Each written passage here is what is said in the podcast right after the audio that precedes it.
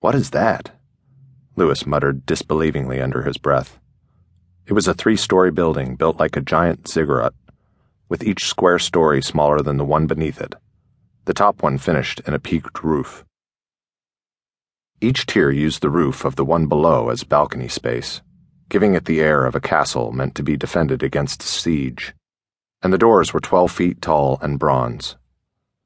Around them were massive blocks and crenellations done in blue and white tile with gold rosettes showing an eight pointed star, while above it a row of bronze shields were surmounted by the five pointed star within a circle of the American Legion. Don't you think it's a bit much? It looks like the Ishtar Gate, Mitch said. Lewis looked at him sideways and he shrugged. Babylon, Jerry went on and on about it for a while. Same blue and white tiles, same rosettes.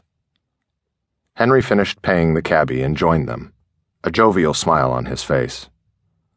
Well, boys, how do you like our Legion post? We built it three years ago, and we're still doing some work inside. Not that the grill isn't up and running. And I've got to say, our cook is a pretty talented guy. It's real nice, Mitch said. Lewis nodded. Henry clapped Lewis on the shoulder. Can't tell Alma I'm not treating you right. Got to show you all the amenities of our little burg.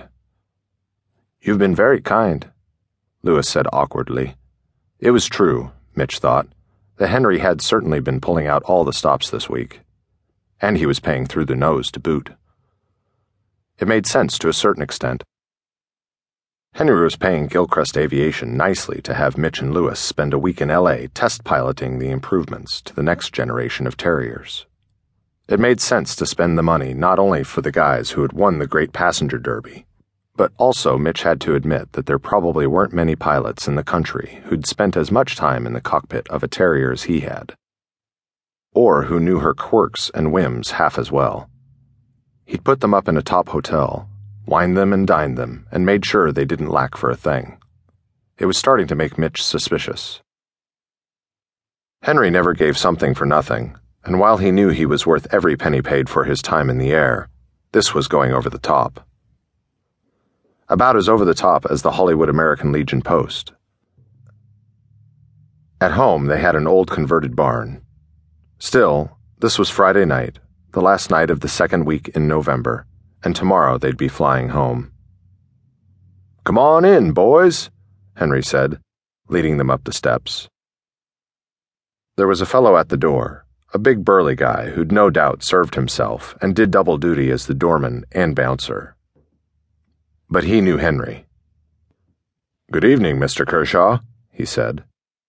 Evening, Mac, Henry said. This is Major Sorley and Captain Segura. They're both from a post in Colorado. They're my guests tonight. Gentlemen, the doorman said, opening the big bronze portals like something out of the Old Testament. Inside, things were just as over the top. The antechamber was domed with stained glass windows, an abrupt change from Ishtar Gate to Alhambra in a way that would be guaranteed to make Jerry's head hurt. The grill's down in the basement, Henry said. He winked full service. Which meant it was as much a bar as restaurant, which suited Mitch just fine at this point in the week. He reckoned the Legion wasn't much worried about a vice raid. There was enough money in this post to pay some serious kickbacks. The grill was domed too, but paneled in dark walnut, the effect was surreal. Combination Gentlemen's club and Moroccan palace, with white coated waiters and Art Deco light fixtures an adjacent billiards room, and a giant falcon headed statue of Horus that clashed wildly with the full Edwardian dinner service. Lewis blinked, and Mitch leaned over. Now we know where Henry gets his design ideas, Mitch whispered.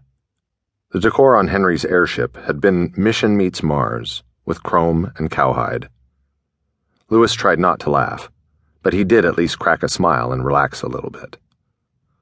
This was not at all Lewis's scene. The waiter presented each of them with a menu printed on heavy vellum as they settled into their seats.